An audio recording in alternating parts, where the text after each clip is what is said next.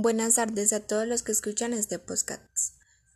Actualmente es reconocido unánimemente el valor que tiene el calentamiento antes de realizar cualquier actividad deportiva. Independientemente de que se trate de un deporte de ocio o profesional, el calentamiento previene contra lesiones y además predispone al organismo para la práctica deportiva desde el punto de vista fisiológico y psicológico. ¿Qué es el calentamiento? Es un conjunto de ejercicios que se realiza antes de una actividad física que requiere de mayor intensidad. Podríamos definir el calentamiento como un conjunto de actividades o ejercicios, primero de carácter general y luego específico, que se realizan antes de la actividad física en la que la exigencia del esfuerzo es superior a la normal, con el fin de poner en marcha todos los órganos del humano y disponerla para un máximo rendimiento. Hernández Define el calentamiento como la movilización suave y progresiva de todos los músculos y articulaciones para posteriormente realizar esfuerzos intensos sin sufrir ninguna lesión y obteniendo al máximo rendimiento.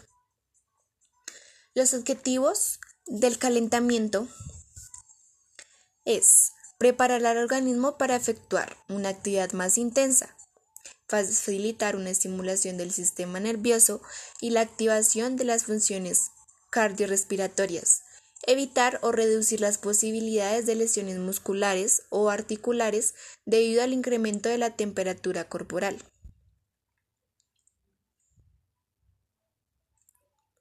Los tipos de calentamiento. Calentamiento general. Se efectúa por medio de ejercicios que actúan sobre grandes grupos musculares. Calentamiento específico en su ejecución, habremos de tener en cuenta qué es lo que se va a realizar en la parte principal de la sesión. Calentamiento lúdico, realizando mediante formas jugadas. Los juegos de calentamiento presentan un beneficio añadido, como es la unión y motivación del grupo. Pautas para tener en cuenta para la ejecución de un calentamiento. Todo calentamiento debe cumplir unas pautas generales de ejecución para que resulte eficiente. Según Ley by Castro 2001, nos indican que las siguientes. Ser, ser, progresivo de menor a mayor intensidad y dificultad. Ser aeróbico para que no se produzca concentración de lactato. Contener ejercicios de elasticidad y de amplitud de movimiento. La frecuencia cardíaca final debe oscilar en sobre 120 pulsaciones por minuto. En ningún momento debe aparecer la fatiga evitar repeticiones excesivas de un mismo ejercicio para evitar el agotamiento del músculo. Los errores más comunes a la hora del calentamiento deportivo es un calentamiento escaso, es decir, dedicar poco tiempo al calentamiento deportivo y reducir el entrenamiento a una sola parte del cuerpo es uno de los errores que más se dan. Material de entrenamiento inadecuado. Utilizar un equipo de calentamiento deportivo erróneo, desde cualquier tipo de accesorio hasta la lesión del calzado. Estiramientos con dolor. El dolor no significa efectividad del ejercicio, ya que calentar de forma agresiva puede provocar una lesión. Falta de continuidad y rutina. El calentamiento deportivo sin hábito y sin persistencia es un factor clave para provocar lesiones. Inexistencia de calentamiento posterior. No realizar un entrenamiento posterior puede provocar más de un dolor de músculos. Es necesario volver a estirar y cuidar la estabilidad del ritmo cardíaco. La falta de hidratación. Eh, partes principales del calentamiento deportivo. Son muchas las fases en las que cada entrenador o, o deportista suele definir su calentamiento deportivo, pero generalmente se clasifican en tres principales, movilidad articular, pasando por todas las articulaciones del cuerpo humano con el fin de preparar y acondicionar las articulaciones, ejercicios de activación de pulso, cuyo objetivo es la estimulación del aparato cardiovascular, estiramientos estáticos y activos de todos los músculos de forma tímida y más intensamente en los músculos implicados en el deporte a realizar.